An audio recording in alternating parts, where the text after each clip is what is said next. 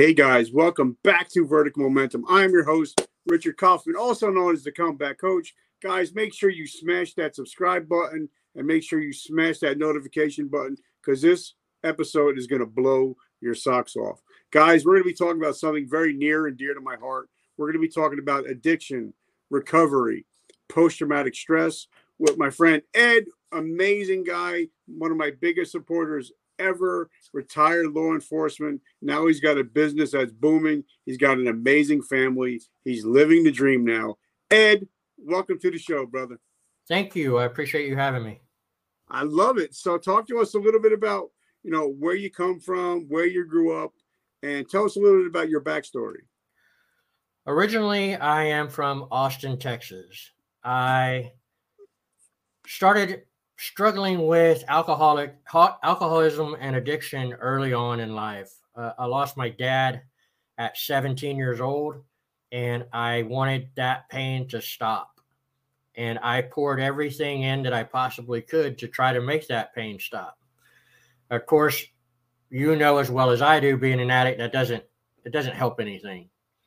So I struggled with addiction probably close to 20 years that led to 28 arrests, uh, two prison stints, multiple rehabs, uh, so on and so on. Uh, eventually, eventually that led to me being on the street and being homeless. Uh, I wasn't on the street for a long time, only a couple of days, but it was enough that I knew I didn't want to do this anymore. And I knew that if I didn't change, I was going to die. So, a little bit about that moment that happened that that changed everything. I had lost my mother in, in 2004, and she was always the person that picked me up, dusted me off, and, and sent me back down the road. Well, I lost her. I didn't know what I was going to do. I lost, after that, I lost everything and ended up uh, being on the street. In 2005, Hurricane Katrina happened. Mm. And my cousin was living here in San Antonio and asked if I could come help out with the victims coming from Hurricane Katrina. And I said, you know, absolutely. I don't have anything better to do. All I'm going to be doing is sticking a needle in my arm. I think this would be good.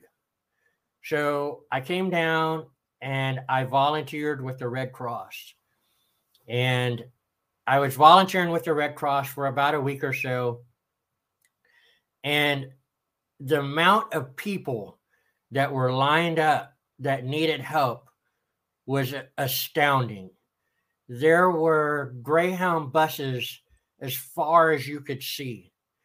There was just people everywhere that just needed help. And so we were scrambling trying to keep up. So my job was handing out blankets and handing out sack lunches and that sort of thing. Not a big deal to me, but apparently it was a big deal to some. So, as I said, I had been there a couple of weeks, and a little old lady came up to me and she said, Son, I want to thank you for being here today. And I said, Yeah, you know, I'm just, you know, like I said, I'm just handing out blankets. Anybody can do that. And she said, You know, out of all the other places in the world that you could be, you chose to be here helping us. And for some of us, that means a lot.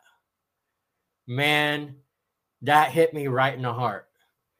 That was better than any drug, any alcohol, anything I had ever done. I was like, I want, I want to do this. I want to help people. I want this feeling to continue.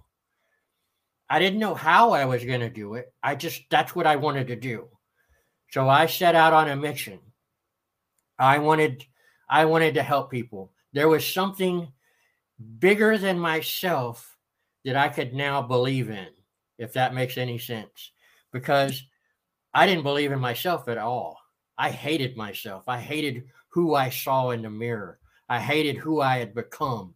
I hated what drugs had done to me and what God had done to me by taking away my, my mom and and you know there's all these things that I hated. But this, I could see something bigger than me, and that's what I wanted to do. So my cousin was involved in fire and EMS. She was with a volunteer fire department here in San Antonio. So that's that's what I wanted to do. I wanted to I wanted to be like her. I wanted to put on that uniform and and help people. Well, I went after Katrina was done and everything. I I ended up staying there another couple of weeks. After Katrina was done, I went to this volunteer fire department and I asked him if if I could volunteer. And of course the answer was no. They said, "You know, do you know how many times you've been arrested? Do you know how long your criminal background is?" Yeah, I was there. I remember. Said, There's no way that we can we can have anybody with your criminal background on this fire department. I'm sorry, it's just not going to work. And I said, but I've changed. I, I'm not that person anymore. I want to help people. Doesn't matter. We're, we can't help you.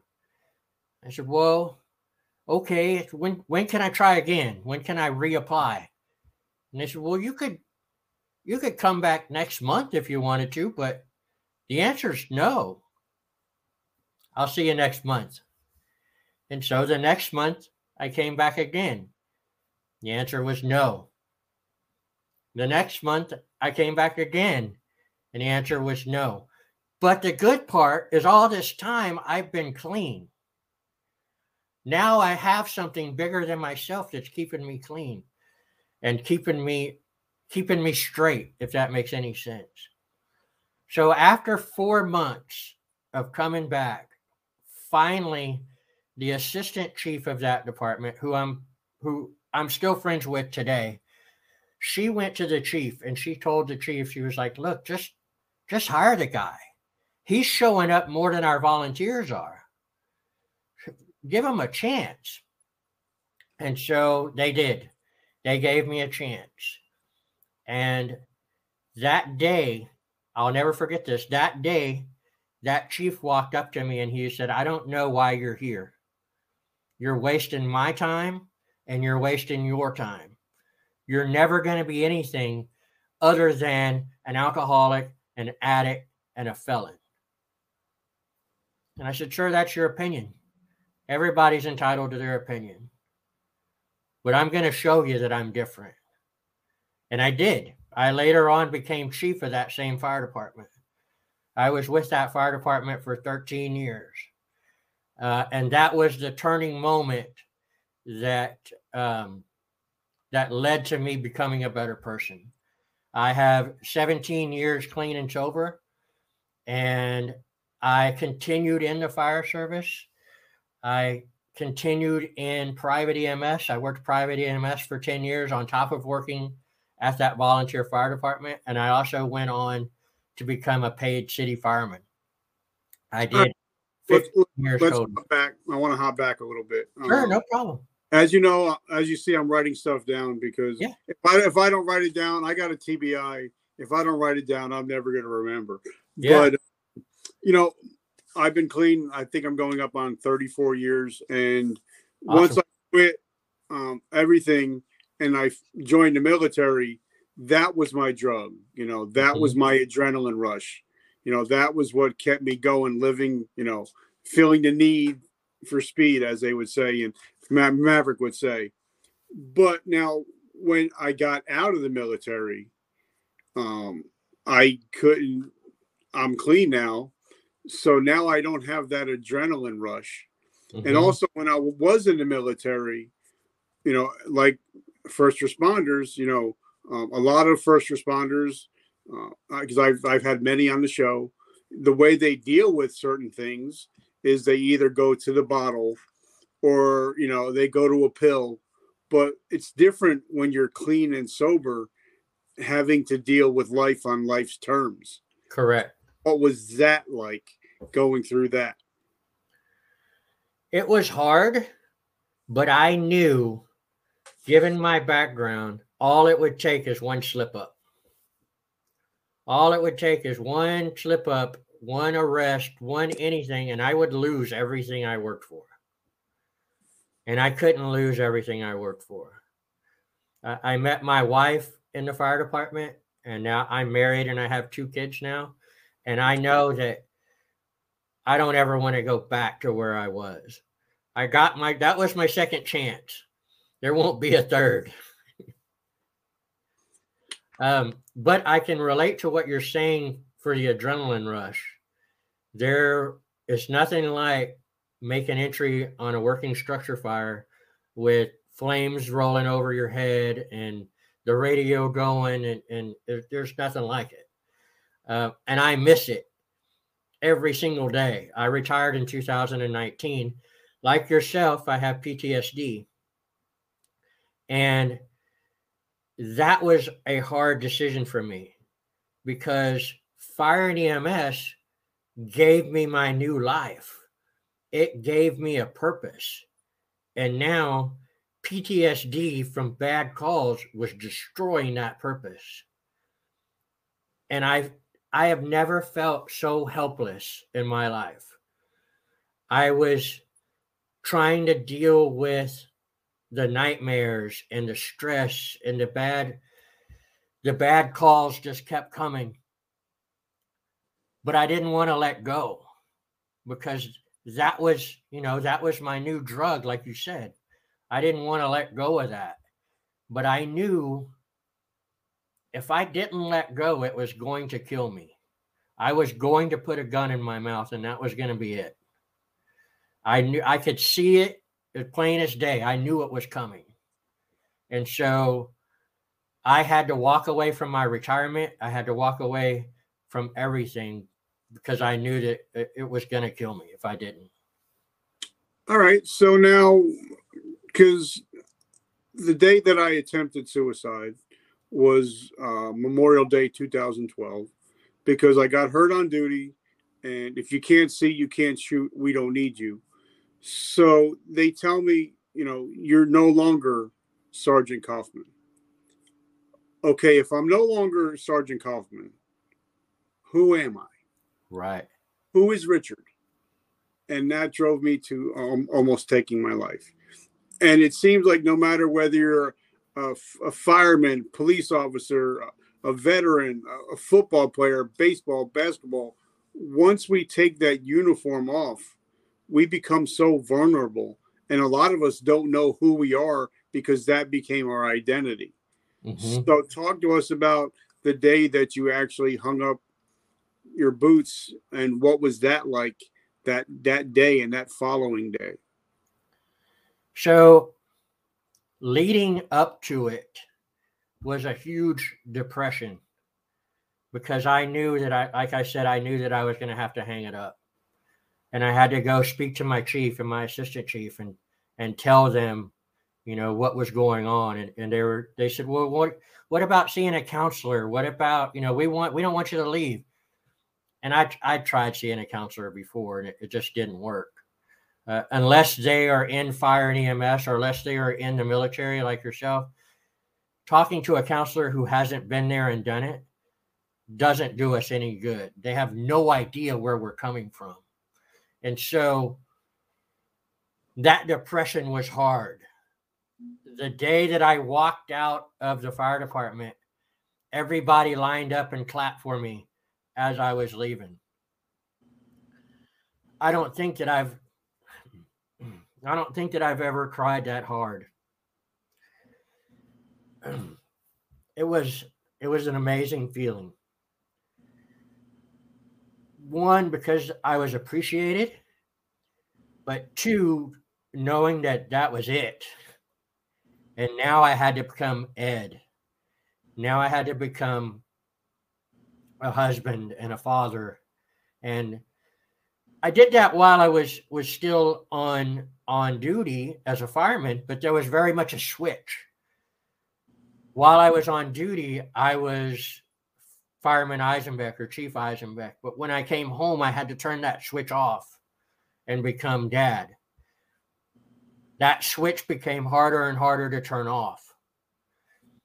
So now I have to turn it off and I have to become Ed. And as you said, like, who is that? I didn't know who that was. I I retired in 2019 and I'm still trying to figure out who that guy is. I work on myself regularly because I, I don't know.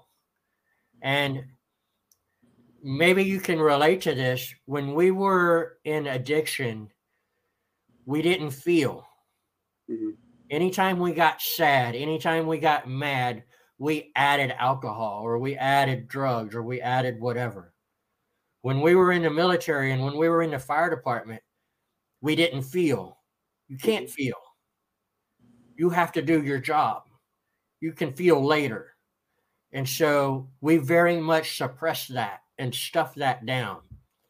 So now that I'm Ed and now that I'm dad, I'm trying to figure out how not to suppress that and how to deal with it, how to deal with feelings in a healthy way.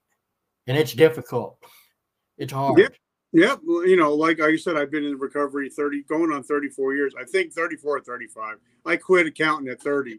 uh, but, um, you know, they say, you know, you have to deal with life on life's terms. You know, mm-hmm. like if, if my wife gets aggravated, you know, she can go downstairs and, and have a twisted tea and it's all good. You know, for me, I, I'm like, shit, I don't drink, I don't smoke. So it's kind of like, all right, what do I do? And, and sometimes you can act out in other ways just trying to, you know, deal with whatever we're dealing with. But first, first, before we get on to stuff, so, anything like that, I want to thank our sponsors. Um, as, as you guys know, I wrote a book. It just hit number one twice on uh, on Amazon in the substance abuse category. And this is a little excerpt from it, just so you guys know what it's about. It says, "My my name is Richard Kaufman. People call me the comeback coach because at one point I was living in a crack house, wondering where my next meal would come from. I got my shit together, became the, the soldier of the year, only to have my life flipped upside down again. And I tried to take my own life. I bounced back, hence the comeback coach and the mentality of today I decide whether I want to be a victim or I want to be a victor. So, guys, if you're interested in the book, just just let me know. Uh, just write type book in the comments. 100% of the proceeds, 100% go to help veterans and first responders struggling with PTSD and homelessness. Then the other sponsor is StreamYard. Guys, if you ever want to start your own show, StreamYard will actually help you. And I got a coupon code. If you want to start, you can actually start for free. So uh, just want to thank thank you guys. Um, so now, like when I got clean, um, you know, they told me you got to stay away from people, places, things. Um, and then when I hung up my uniform, you know, when I was in when I had my uniform on, I knew what I was doing every day. I, I had a routine, you know, and I had a mission. So, what was Ed like when you no longer have a routine? You no longer have a mission, and now you wake up and you're like, shit, now what? Well, so there's two parts to this. Um, I started my own company back when I was still a fireman. As a fireman, you don't make a lot of money. So I started a handyman business to supplement my income. Um, that was my purpose. Uh, I, I slowly moved from being a fireman to being a business owner. And now that is that's my new purpose. But with that being said, you still miss the brotherhood. You still miss being around the guys and, and that sort of thing. So I have a group of guys that we ride motorcycles together, and they're all uh, they're all retired or active firefighters and first responders. So that helps a lot. I'm also friends with a lot of the people that I served with. So that helps a lot. So, but at the same time, it's hard for me to actually stop by the firehouse. Uh, I, I haven't been able to do it yet. And I don't know. There's a lot of pain there.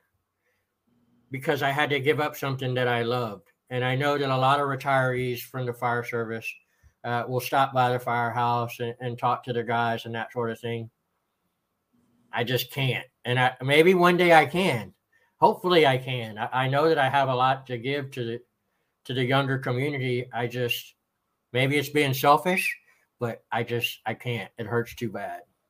All right. So now, as everybody knows, um, where I'm sitting, I if I stand on my front porch, I'm overlooking where the Twin Towers once stood, and um, changed my life, changed everything uh, about me. Uh, today is September 12th, which I think is one of the greatest days in history because everybody was an American. Everybody was flying the American flag. Um, but 9 11, you know, 343 firemen ran into the buildings while everybody was running away. Um, so I, I always give props, always. My family, we bleed red and we bleed blue in our household. But, you know, a lot of, people are still suffering mm-hmm. from that, and not only mentally, but a lot of physical. So now, how, and I wanted this is question, you know, for you. How do you what kind of actionable steps, if we have a lot of first responders, veterans that are listening, how do we fight the demons that come in the middle of the night? Talk about it. We talk about it. We talk about it to people like you. We talk to we talk about it to people like me. Most importantly, we talk about it because what has been the answer in the past? Oh, you're fine. Man up. You're be a man. Get up and handle your business. You know, just stuff it down. You're all right. Keep going.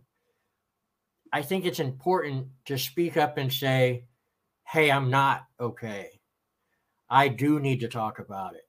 And don't take I don't I don't know how to say that. Don't take the first no as as the answer.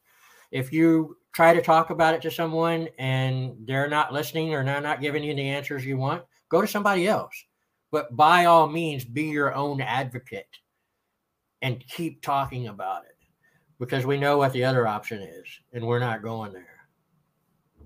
All right. So now I have another question. Like, um, because I'm always about if so, you know a lot of people they go they listen to a podcast, but they never get any actionable steps. They get a lot of fluff and I'm not that guy. I, you know, I'm the kind of guy that um, I knew that I was about to get locked up. I was about to do five years time, five years jail time. But the person that I robbed was a police officer, which was oh. stupid. Oh. Uh, but he gave me my break. He said, you know, you can either go to AA for 90 days and sign in on all that, or you can do five years. So I chose the 90 day option. Yeah. Um, and but I did like 900 meetings in a row or something stupid. So if somebody's watching to say, well, how do I get sober? How do I stop drinking? How do I stop using meth? What are the actionable steps that they can actually use? So that is I also work with a lot of a lot of people who struggle with addiction and that is my first thing, thing that I tell them 90 meetings in 90 days because we need to have something outside of ourselves to believe in. If we had the willpower just to put it down and walk away, none of us would be addicts to start with, or none of us would be alcoholics to start with. So I think that is what is going to make or break you. When you are willing to go to any length necessary for your recovery, that is when you're going to succeed. And for me, like you were saying, per people, places, and things, for me, that meant moving away from the city I grew up in, moving away from everything I ever known, moving away to moving away from all of my friends, moving away from everything. Now, does that necessarily mean that that is the answer for everyone? No, of course not. But it has to start somewhere. You have to if you think you're going to still be able to go to the bar and have water while everybody else drinks, you're lying to yourself and you're setting yourself up for recovery. You have to be willing to go to any length necessary. Is it going to be uncomfortable going to these meetings? Sure. is it going to be uncomfortable talking about your feelings to another man? Is it going to be uncomfortable admitting that you're powerless over a drug or alcohol in front of all these people? Sure, absolutely. It's also uncomfortable being homeless. Which one, which uncomfortable do you want? No, wow. I mean, I, I, that just hit home for me because I can remember going to my first meeting. I was 20 years old and I'm still drunk. And I'm in the bottom of this church drinking nasty coffee and, and eating these nasty cookies. And these old 45, 50 year old guys sitting around me saying, you know, I'm like, well, what do I say? And they're like, you say nothing. Sit down, shut up, and listen. And for me, it was the first time I ever heard, you know, I ever hated somebody, but I love these guys because they had what I wanted. Mm-hmm. And, you know, and they always said, listen twice as much as you speak. Mm-hmm. You know, and, but for me, you know, I, I guess I'm just, I'm the OG now, now that I got, you know, over 34 years. When I, it seems like when I take, when somebody's in a program and I tell them to listen, to sit down and shut up, they kind of get offended because they're, they're, not used to being told that. You know what I mean? Yeah. yeah. I think we need that tough love nowadays, especially yeah. That are struggling. Because a lot of people, I mean, me included, you know, I didn't have that father figure that was going to be able to just say, listen, sit down, shut up, listen, I'm going to teach you. Right? Yeah. So do you still see that in recovery as much as I do, or is it just me? you're you're you hit the nail on the head. A lot of people get offended easily. And I tell people when I start working with them, if you get offended easily, I'm probably not the guy for you. I'm not going to pat your butt and tell you it's going to be okay. There's going to be hard work in front of us. And unless you're willing to go to any length necessary, don't waste your time or don't waste my time. Now, is that abrasive? Is that like offensive to some people? Sure, absolutely. But my sobriety means a lot to me, and it should mean a lot to you. Yeah, like for me, like we went out for dinner last night with my cousins, you know, and they're and you know my wife drinks. I have alcohol in my house. It doesn't bother me because I know I drink, I die. That's it. It's over. Yeah. It's over. You know, but I don't have any problem with it, with other people because it's not like they say in the program it's not my circus, circus, not my monkey. You know, do what you want to do. I just think I get to sit back and watch people be stupid. You know what I mean? Uh, so now for the last couple minutes, talk about your business because if we, I find that if we quit drinking uh, or if we uh, get out of the military, like you said, we need to find something else to fill up the time. We need to have another mission. So what was it like starting your company and what are the positives that you've taken from you know being a firefighter that's carried over to your um to your business like for me you know being in the military we knew what standard operation procedures were we knew that we worked until the mission was done not until nine of nine o'clock nine to five and then you kick off so what positives has the from are you taking from the fire department to the boardroom? So, number one, first and foremost, my business gave me another purpose. It gave me another drive, and that that was something that is something that I need in my life. I need to have a purpose. I don't think that I'll ever retire because I won't have anything to do and it'll drive me crazy. So that was that's first and foremost. Number two, I was a chief for a lot of years. So I know how to run crews. I know how to interact with people. Now, interacting with civilians is a little different than interacting with firemen. You can yell at a fireman and tell him to, to get his stuff together and and not be taken wrong, but you can't can't do that with regular employees. So that is is taken uh, taken a little bit of learning, but being a business owner, you deal with multiple problems all at one time. They're okay, you need you ran out of product on this job. This job, the, the customer needs a little bit more attention. This job needs this, this job needs that. Well, I had that in a structure fire. Being the commander of a structure fire, I knew, okay, now we're doing primary search. Now we're doing interior attack. Now we're so I I could command a structure fire. So commanding a business is sort of the same thing, dealing with all of these different things going on at one time, controlled chaos, if you will. So that's helped me a lot uh, in being a business owner.